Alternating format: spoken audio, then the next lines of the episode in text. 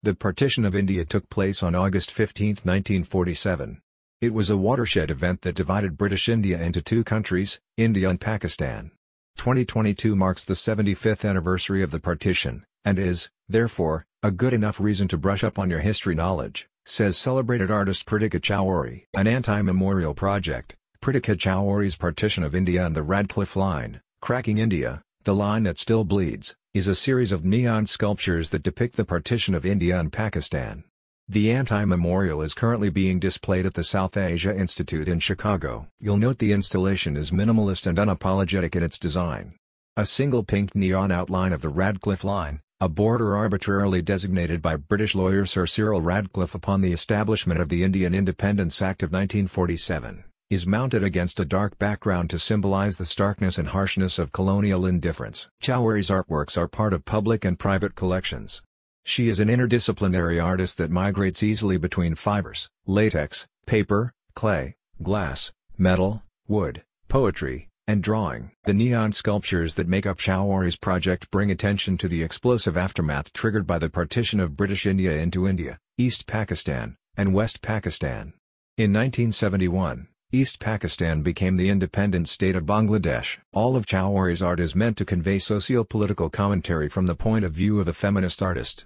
Her goal is to bring a higher awareness of traumatic geopolitical events occurring in the 20th and 21st centuries through statement projects that evoke in viewers an understanding of the pain and suffering that traumatic geopolitical events like these once caused and continue to cause. You'll note Chaudhary's decision to use a bright neon pink to represent the imposed India-Pakistan and India-Bangladesh borders.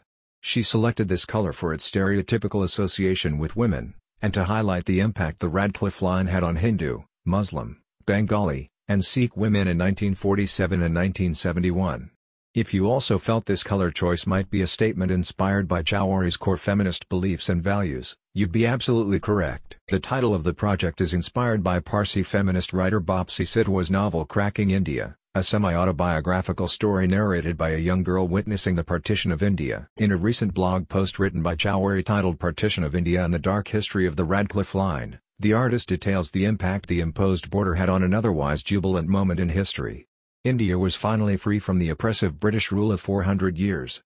The subcontinent probably would have been celebrating but for the hands of fate that instead pitted religious groups and minority communities against each other. There was a Hindu majority in British India, but there was also a large number of Indian Muslims and even Muslim-majority districts, and significant Sikh, Bengali, Christina, and Parsi communities. The formalized division that placed India in between East and West Pakistan intensified distrust between religious groups, leading to intense communal riots, a massive refugee crisis as those living in minority enclaves fled across borders, and then several Indo-Pak wars. Chaudhary says her grandparents survived the partition of India in 1947 but lost several members of their extended family to the brutal communal riots that ensued. She has devoted her art practice to examining such traumatic geopolitical events in depth ever since. With her anti-memorial project, Partition of India and the Radcliffe Line, Cracking India, the line that still bleeds, Chaudhary not only gives you a high-concept representation of the pain and brutality triggered by a foreign power but also highlights the powerlessness victims of geopolitical strife are forced to bear. Are you curious to learn more? Go to the link in the description to find a detailed explanation of the Anti-Memorial Project and notes about the artist.